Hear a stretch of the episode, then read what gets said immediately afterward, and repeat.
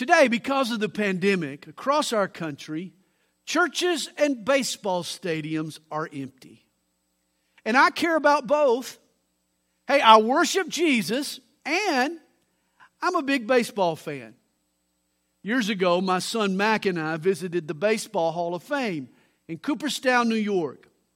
The museum shines the spotlight on 333 members who made a memorable contribution to the sport of baseball's 157 year history. The game's all time greats are enshrined in the Hall of Fame. And what a fun day we had touring. But today, we're going to tour the Bible's Hall of Faith. For Hebrews chapter 11 spotlights the Old Testament's great examples of faith. And for the next few minutes, we're going to walk with these giants of faith and pray that their faith rubs off on us. Well, the writer begins by defining faith. Verse 1. Now, faith is the substance of things hoped for, the evidence of things not seen. The Christian life is full of blessing. Ephesians chapter 1 verse 3 tells us that we've been blessed with every spiritual blessing in heavenly places in Christ. Yet, according to Ephesians, our blessings are spiritual and heavenly. And for physical, tactile, earthbound people, that makes those spiritual blessings ethereal and, and hard to grasp. Here's our dilemma the blessings we have in Christ are spiritual and eternal, whereas we occupy physical bodies and we're confined to a temporal world. We're used to interacting with our surroundings through our five senses. Yet spiritual blessings can't be touched or tasted or smelled or seen or heard. But God has an answer to our problem it's faith. Faith is the substance of things hoped for. Faith brings texture and substance to spiritual and whispery realities. Faith is a handle by faith, we grab hold of God's love and power and peace and truly possess them. Ever have trouble opening a jar? Well, here's what you do you get a textured rag or towel, you wrap it around the slick top, and that rag enables you to grip it and apply the torque that you need to twist off the top. This is what faith does it produces spiritual torque. It's a way for us to get a grip on God's blessings. Faith is the sixth sense that perceives the spiritual and the eternal. As Oswald Sanders once put it, faith enables the believing soul to treat the future as present and the invisible as seen. Faith alerts us to the spiritual traffic around us. It opens our eyes to God's work in our lives. Think of faith as a bobber on a fishing line. It sits there on top of the water with your eyes, you, you can't tell what's going on under the surface. But when you see that bobber plunge, you know you've hooked a fish. And faith is like a fishing bobber. It alerts us to the invisible realities that are on the other end of the line. Well, verse 2 tells us, For by it, that is by faith, the elders obtained a good testimony. Realize the impact this passage had on the Hebrew believers to whom it was sent. When they left the institutions of Judaism to trust Jesus as their Messiah and to walk by simple faith, they were accused by friends and family and rabbis of abandoning their Jewish roots. Yet here they're assured that a life of faith is a hallmark of a Jewish heritage, not a departure. All the great heroes of faith, the elders, gained God's approval by faith. Once a Brazilian man, Marcio da Silva, he fell in love with a beautiful young lady. To prove his love for her, Marcio walked on his knees for nine miles to see Katia. He tied pieces of old tires to his knees and he hobbled down the road for 14 hours. Marcio was cheered on by motorists and bystanders until he reached her house. But the beautiful Katia was unimpressed. She heard that Marcio was coming and she left her house to avoid him. Well, the Jews were a lot like Marcio. Over their long history, they had made great sacrifices. They had performed extreme displays of devotion in an attempt to win God's favor. Yet, like Katia, God was unimpressed. Verse 2 tells us that the elders of Israel obtained a good testimony not by their works, but by their faith. Well, verse 3 by faith we understand that the worlds were framed by the Word of God, so that the things which are seen were not made of things which are visible. Astronomers now theorize that 98% of the matter in the universe is invisible.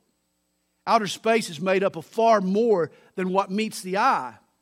The universe is unimaginably large, but also infinitesimally small.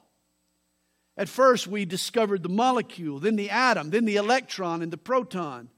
Today, scientists talk about quarks and gluons and photons and neutrinos. Yet the writer of Hebrews was ahead of science. He says here, the things which are seen were not made of things which are visible. And whether great or small, whether visible or invisible, everything that God created began with His Word. So you can't have faith in God without faith in His Word. Once the famous missionary to China, Hudson Taylor, wrote a letter to one of his supporters. In it, he boasted of his abundance. We have 25 cents and all the promises of God. Maybe that's how you feel today. But God's work always begins with faith in God's Word. Real faith believes it to be true because God said so. And here we're told that the worlds were framed by the Word of God. This word translated worlds can mean ages or periods of time. Both the physical universe and the history of mankind were formed by God's Word. You know, God has an unfolding plan. History's not random, history is His story. The cornerstone of faith is the realization that God controls world's events even our events. And it all climaxes in the kingdom of his son. Everyone in this hall of faith was looking for that kingdom. Have you ever heard someone say, Let me show you how that's done? Of course you have, we all have. At times, the best explanation is a demonstration. It's better to show a person how it's done than it is to tell them. Some lessons are better caught than taught. And this is true of faith. Warren Wiersbe writes the best way for faith to grow is to walk with the faithful. And the author of Hebrews would agree. For the rest of chapter 11, he encourages the faith of his readers by pointing to people who had lived by faith before them. And he starts by faith, Abel offered to God a more excellent sacrifice than Cain through which he obtained witness that he was righteous, God testifying of his gifts, and through it, he being dead still speaks. Realize true faith always responds to God on his terms, not ours. Adam's two sons both offered a sacrifice. Abel went to his flocks and he slaughtered a lamb. Cain went to his fields and he brought a fruit basket. But Abel offered the more excellent sacrifice because his offering was the sacrifice God desired. You remember when their parents, Adam and Eve, sinned, they covered themselves with fig leaves. And it turned out to be an ironic twist. Handle a fig leaf, and you'll find out quickly how itchy and scratchy it is. Hey, God is far more merciful. Instead of fig leaves, He clothed the fallen family in lamb skins. But since animals don't usually give up their pelts voluntarily, that necessitated the killing of a lamb. God was teaching that the wages of sin is death. Forgiveness requires a sacrifice. It's hypothesized that when God rejected Cain's sacrifice, his age was 129. That means he'd been offering lambs 100 plus years. In other words, Cain knew better. But pride got the best of him. And on this occasion, Cain tried to substitute the work of his hands for the blood of a lamb. and God rejected his sacrifice. When Cain laid his crops on the altar, I'll bet he was humming the Sinatra tune, I did it my way. But you don't come to God your way. If you truly love God, you'll love Him the way He wants to be loved, not just a way that's convenient for you. People today believe God will forgive you as long as you're sincere. Your understanding of God and the details of your faith don't matter that much. But that's not true. Faith isn't me striking a deal of my own liking with God, it's accepting God's terms. Well, by faith, Enoch was taken away so that he did not see death and was not found because God had taken him.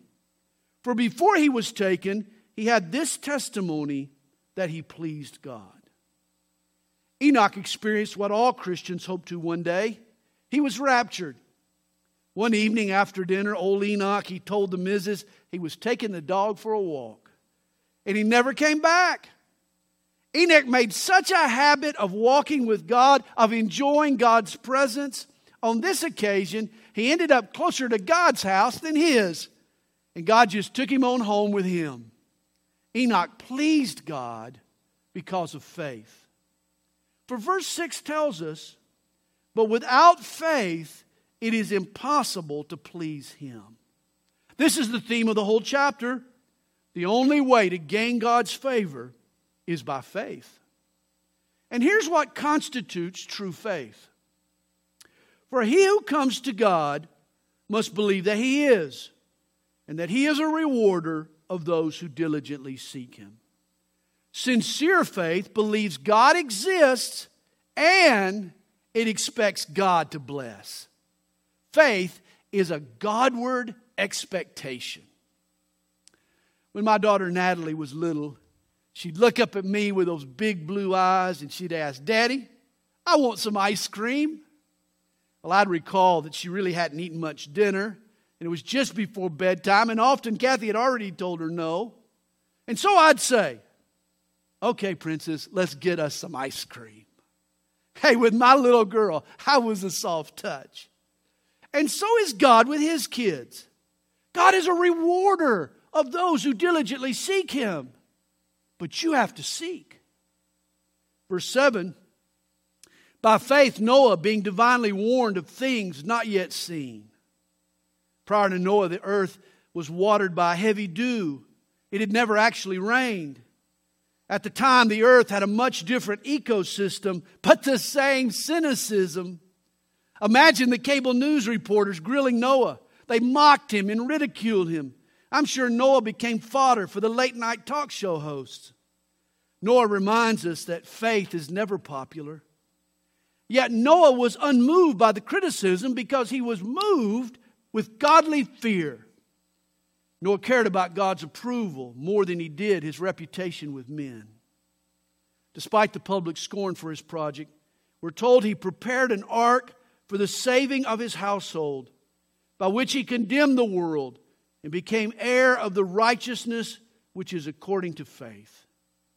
A faith filled Noah built a boat and preached God's impending judgment. You know, faith hears what other people don't. It becomes privy to information other folks lack. Faith is often laughed at, but remember, it was Noah who got the last laugh.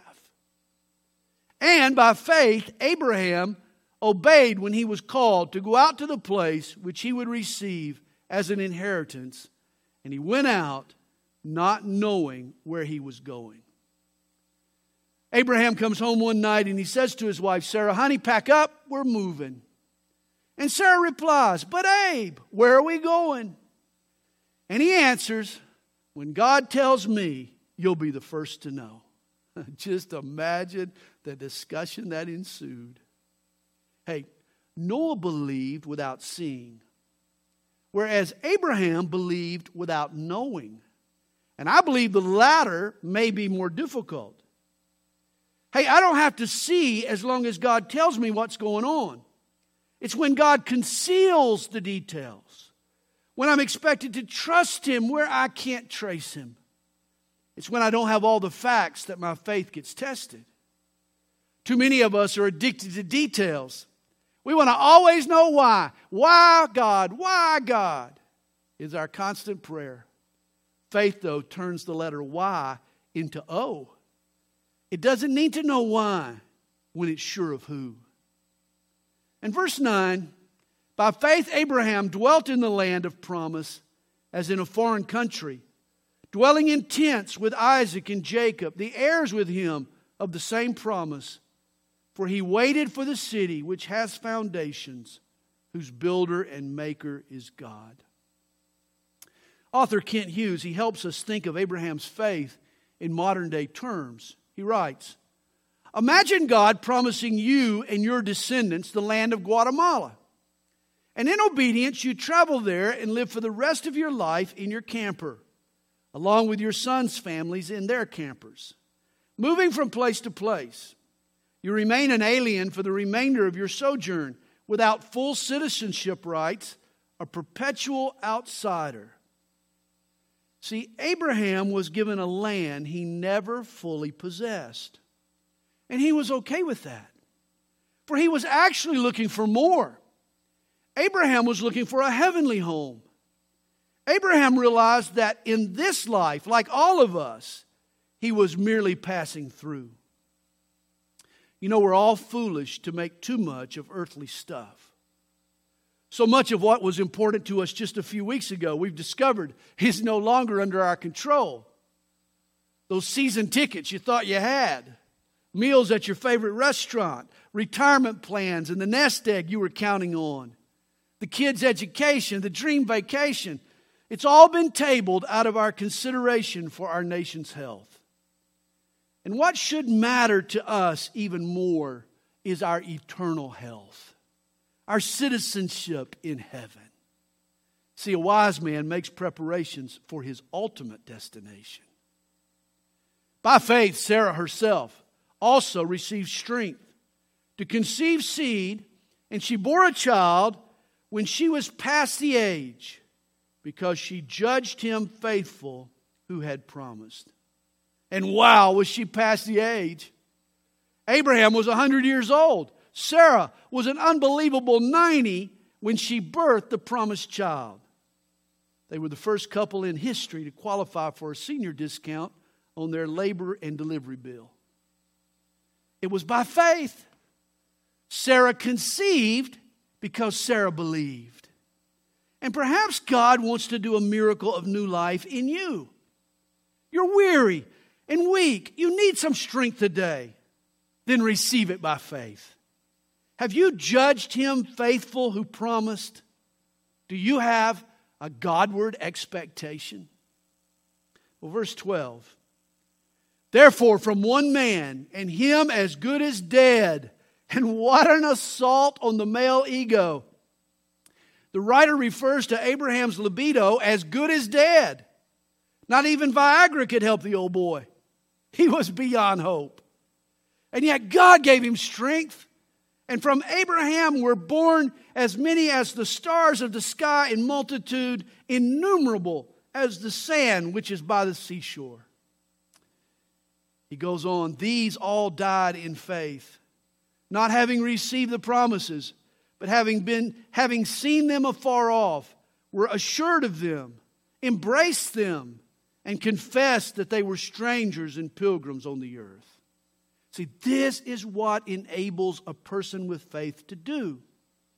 He sees what's far off, he embraces it, and then he uses it on a challenge that's up close. To take the far off and apply it to the up close. This is faith. For those who say such things declare plainly that they seek a homeland. And truly, if they had called to mind that country from which they had come out, they would have had opportunity to return. You see, faith refuses to dwell in the past.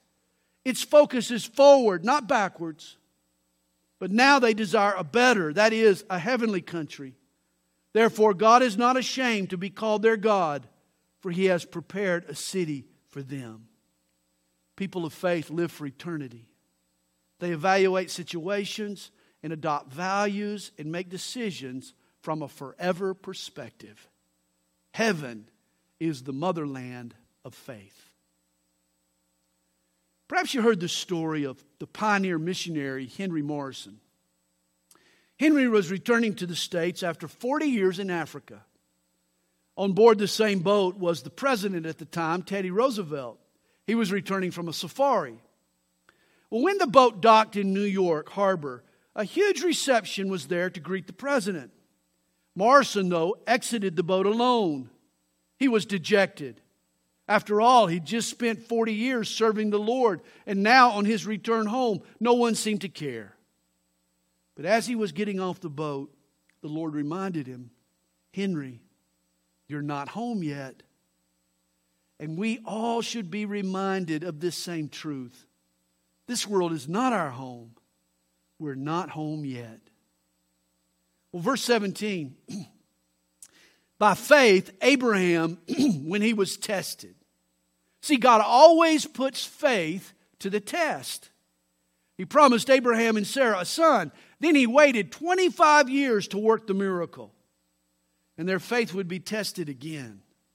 For after providing him a son, God told Abraham to offer up Isaac. And he who had received the promises offered up his only begotten son.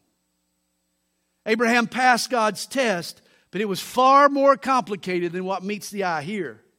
See, the writer quotes Genesis 21, verse 12, of whom it was said, In Isaac your seed shall be called.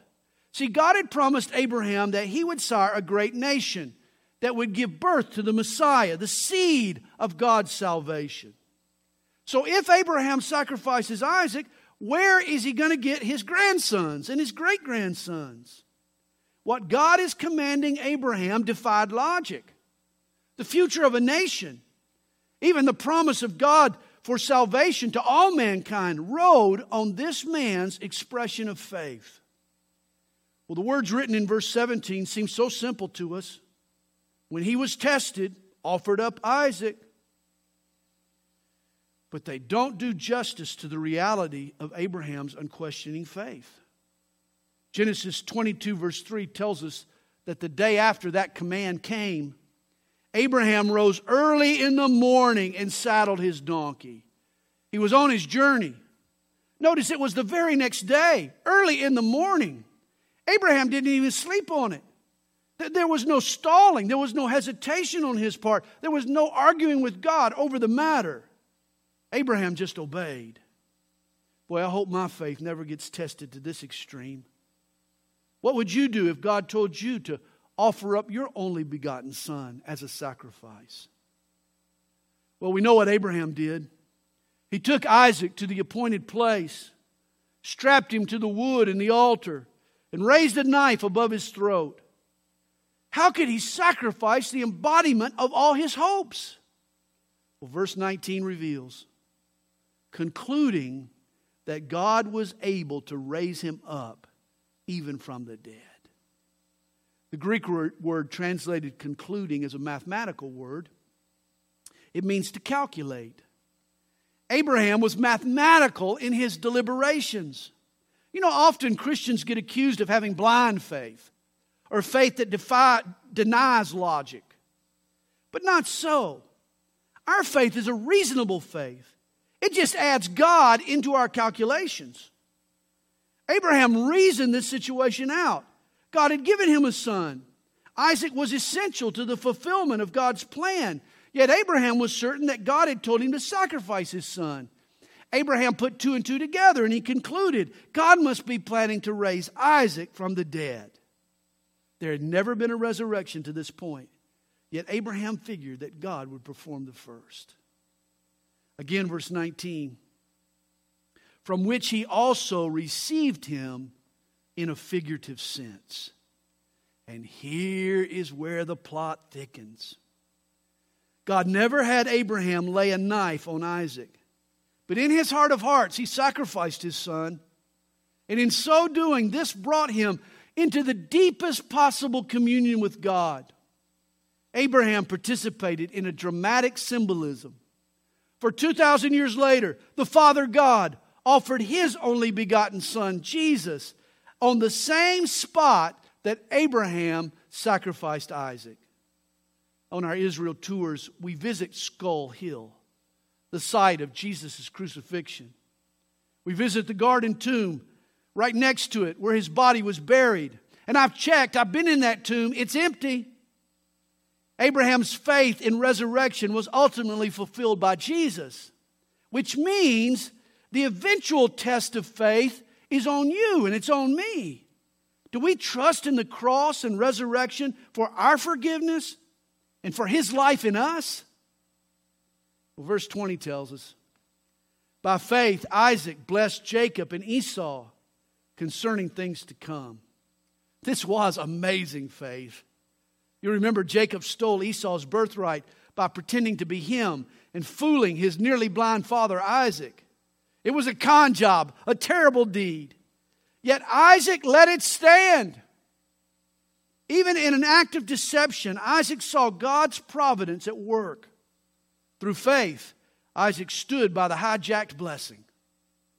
By faith, Jacob, when he was dying, blessed each of the sons of Joseph and worshiped leaning on the top of his staff. Here's another incredible act of faith. Jacob sensed his grandson's destiny. He realized the younger boy, Ephraim, would supersede his older brother, Manasseh. So when the time came to bless them, by faith, Jacob crossed hands. He swapped hands. And he blessed the younger son over the elder. It was a shocking departure from culture. And yet Jacob knew God's will trumps tradition. Joseph also demonstrated faith. By faith, Joseph, when he was dying, made mention of the departure of the children of Israel and gave instructions concerning his bones. Joseph knew God's word and that Israel's future was in the land of promise. So by faith, he gave his family instructions to bury him back home. And Joseph's faith was vindicated 400 years later when Moses led the Hebrews out of Egypt, they took with them the bones of Joseph to bury in Canaan. See the faith of all four Hebrew forefathers, all four patriarchs, Abraham, Isaac, Jacob, and Joseph, prove that faith isn't blind faith. It actually sees further. The man of faith doesn't see less than other people see, he sees more. Well, 23, verse 23. By faith, Moses, when he was born, was hidden three months by his parents because they saw he was a beautiful child and they were not afraid of the king's command.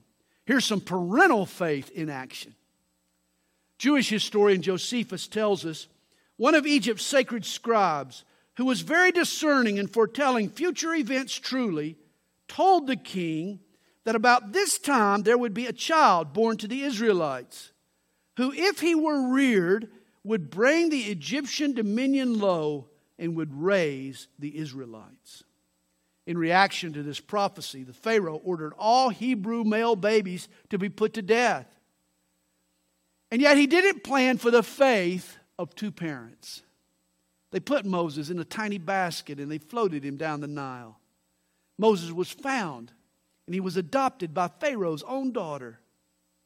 By faith, Moses, when he became of age, refused to be called the son of Pharaoh's daughter.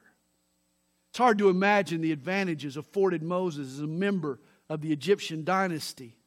His wealth was inexhaustible. And yet, with the riches of the world at his fingertips, Moses chose rather to suffer affliction with the people of God than to enjoy the passing pleasures of sin. Somehow, Moses was able to see through the vanity of Egyptian culture and the foolishness of their idolatry. In contrast to the Egyptian emptiness, Moses saw these Hebrews joyful, even in the midst of distress. And he was willing to suffer momentarily to lay claim to an eternal God. Moses swapped the passing pleasures of sin to identify with God's people. Realize sin is pleasurable, we have to admit it. If it weren't, it wouldn't be tempting. But its pleasure is passing and fleeting, here today, gone tomorrow. How quickly the pleasure of sin turns into pain. reminds me of how Eskimos kill wolves. What they'll do is dip a knife into blood, and they freeze the knife on top of the blood. For a wolf, though, this makes for a tasty popsicle. They come and they lick away the blood off the knife until the tongue gets to the blade of the knife. And by this time, the wolf is so used to the taste of blood, he doesn't realize that he's tasting his own blood. He ends up licking himself to death. And this is the trap sprung by sin. At first, sin tastes good. Oh, it's a lot of fun. But at some point, and the problem is, it's not always detectable to you, your pleasure ends and your destruction begins. Sin looks inviting until it's compared to God's blessing, as Moses did, esteeming the reproach of Christ greater riches than the treasures in Egypt. For he looked to the reward. By faith, he forsook Egypt, not fearing the wrath of the king, for he endured as seeing him who is invisible. Moses knew in the long run, and again, men of faith look at things from the long run. Moses knew that he was better off suffering for God than savoring Egypt. Satan offers instant gratification, but over the long run, hardship with Jesus is better than treasure in hell. Verse 28 By faith, Moses kept the Passover and the sprinkling of blood lest he who destroyed the firstborn should touch them. God told Moses to kill a lamb and spread its blood on the doorpost of every Hebrew home. As a result, God's plague passed over the houses where the blood had been applied. And this is now true of Jesus. In 1 Corinthians 5, verse 7, Paul says that Jesus is our Passover. By faith, we sprinkle his blood on the doorposts of our heart and spiritual death passes over us. Well, by faith, they passed through the Red Sea as by dry land, whereas the Egyptians, attempting to do so, were drowned. With their back to the sea and their face toward the attacking Egyptian army, the Hebrews had nowhere to go but up. Moses trusted God, and God worked a miracle. The Red Sea parted before them. And note the charitable recounting of this story. By faith, Israel passed through the Red Sea. I go back and read that story in Exodus. And other than Moses, very few people had any faith. The Hebrews doubted and they wanted to return to Egypt. Yet, this is the flavor of the whole chapter. Every member of the Hall of Faith doesn't always act like they belong. You remember Noah, the great man of faith, got drunk Abraham succumbed to fear and lied. Sarah laughed at God. Yet God commends each one of them for their faith and refuses to recall their lapses. This is the wonder of our salvation, friends. Chapter 10 told us the just shall live by faith. It's faith, not our goodness, that makes us right with God and keeps us right with God. God treats us as if we've never sinned, even when we do, by faith. Now the writer starts to scroll rapidly through history, noting example after example of people who pleased God by faith. Verse 30.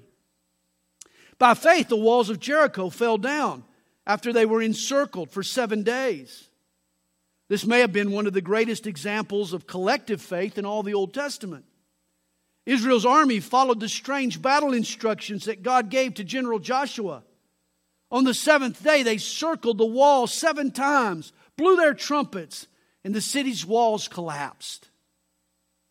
By faith, the harlot Rahab did not perish with those who did not believe when she had received the spies with peace. As a harlot, Rahab spoke to her share of strangers.